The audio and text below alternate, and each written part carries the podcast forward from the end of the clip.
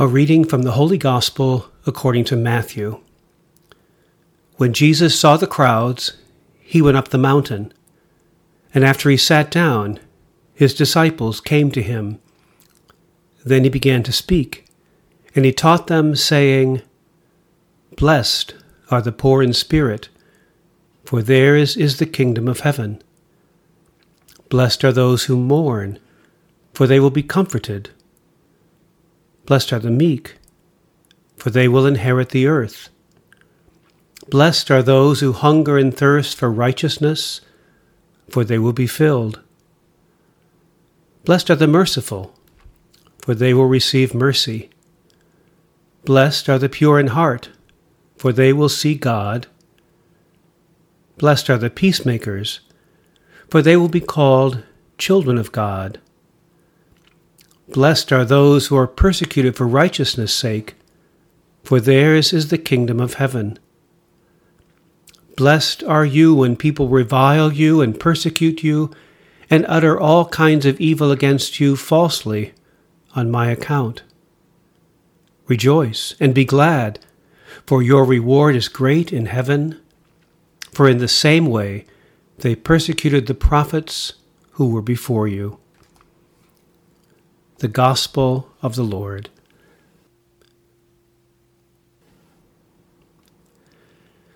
The Beatitudes in Matthew chapter 5 verse 1 to 12 are the beginning of what we call the Sermon on the Mount, which is chapter 5, 6, and 7 in Matthew's Gospel.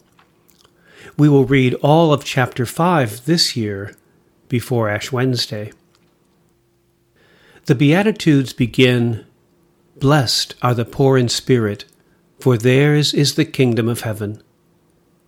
The very first word that comes out of Jesus' mouth is blessed. The pronouncement of blessing actually conveys the blessing. The Beatitudes appear at the beginning of the Sermon on the Mount, before a single instruction is given, before there has been time for obedience or disobedience. If the blessings were only for the deserving, they would most likely be stated at the end of the sermon, if you have done all these things. But appearing at the beginning, they say that God's favor precedes all our endeavors. In fact, all our efforts at kingdom living are in response to divine grace, motivated by because of, not in order to. The Sermon on the Mount begins as the Decalogue begins, with a statement of God's gracious initiative. I am the Lord your God who brought you out of the land of Egypt, out of the land of bondage. Matthew presents Jesus as a kind of new Moses, a prophet and teacher who will shepherd God's people from enslavement to freedom. Jesus' birth story in Matthew includes a tyrant, Herod, who, in an attempt to kill Jesus, orders all infant boys in the region to be executed a pattern vividly reminiscent of Moses' birth story, in which another tyrant, Pharaoh, does the same. Likewise, in Matthew, Jesus delivers five major discourses, a likely allusion to the five books of the Torah, which at that time were attributed to Moses. Just as Moses delivered divine teaching to the Israelites at Mount Sinai, so Jesus delivers his inaugural sermon on the Mount. But there's a major difference between the experience on Mount Sinai and the experience on the Galilean hills. When Moses went up the mountain to receive the Ten Commandments, he was not allowed to see God face to face. In contrast, Matthew tells us that Jesus went up the mountain, and after he sat down, his disciples came to him. He began to teach them. Jesus goes up the mountain, turns around, and sits down, facing the disciples. Sitting is the posture for formal teaching. Our translation says, He began to teach them, But the Greek literally says, He opened his mouth and taught them. Do you see what Matthew is telling us? He opened his mouth. They can see his face. God is not speaking to us from a distance, from some high and lofty place. Rather, God is speaking to us in Jesus, face to face, on the human level. Throughout the Sermon on the Mount, we'll hear this pattern repeated. You have heard it said, but I say to you. This kind of language reflects an honor and shame culture, a central value that drives all behavior in the ancient Mediterranean world. If someone loses honor, they seek to regain it. Poor in the Bible is never an economic designation. It rather describes someone who has temporarily lost honorable status.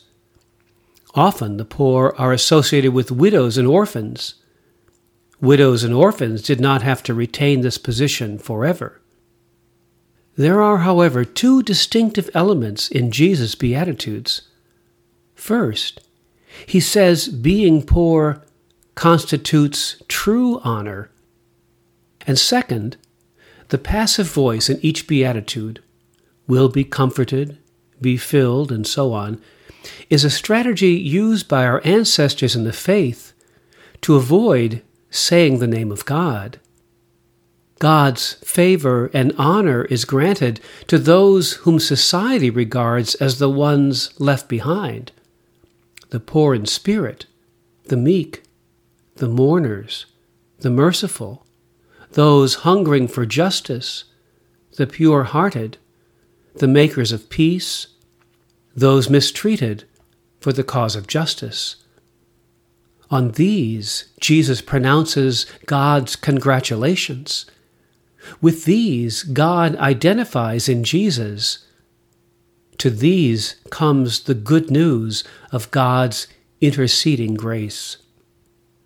The Jesuit priest Father Greg Boyle, the founder of Homeboy Industries, agrees.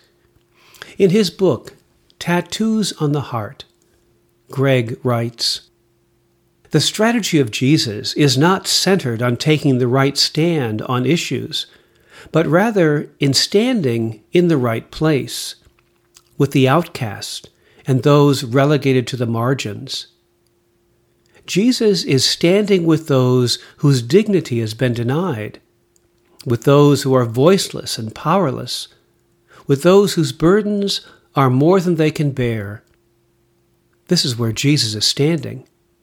It's just standing where Jesus has chosen to stand. In Mark chapter 14, when the woman enters the room and breaks open an alabaster jar of expensive nard, Judas complained, Why wasn't this ointment sold and the money given to the poor? Jesus responds, The poor you always have with you. We always think that this statement justifies the existence of the poor, that it's about the inevitability of the poor. But Jesus is not talking about that. It's an expectation. I expect the poor will be with you. It's an expectation of where we ought to locate ourselves. It's talking about social location. It's not talking about the inevitability of the poor. I expect the poor to be with you because it is where I will be standing. Not in some moral kind of thinking, the harder thing is the better thing, but that's where Jesus is. And so we humbly walk in his direction. Boyle goes on Scripture scholars suggest that the original language of the Beatitude should not be rendered as blessed are the single hearted, or blessed are the peacemakers, or blessed are those who struggle for justice. Greater precision in translation would say, you're in the right place. You're in the right place if you are merciful. You are in the right place if you struggle for justice. You are, in fact, in the right place if they persecute you or insult you. You're in the right place. The Beatitudes is not a spirituality, after all. It's a geography. It tells us where to stand.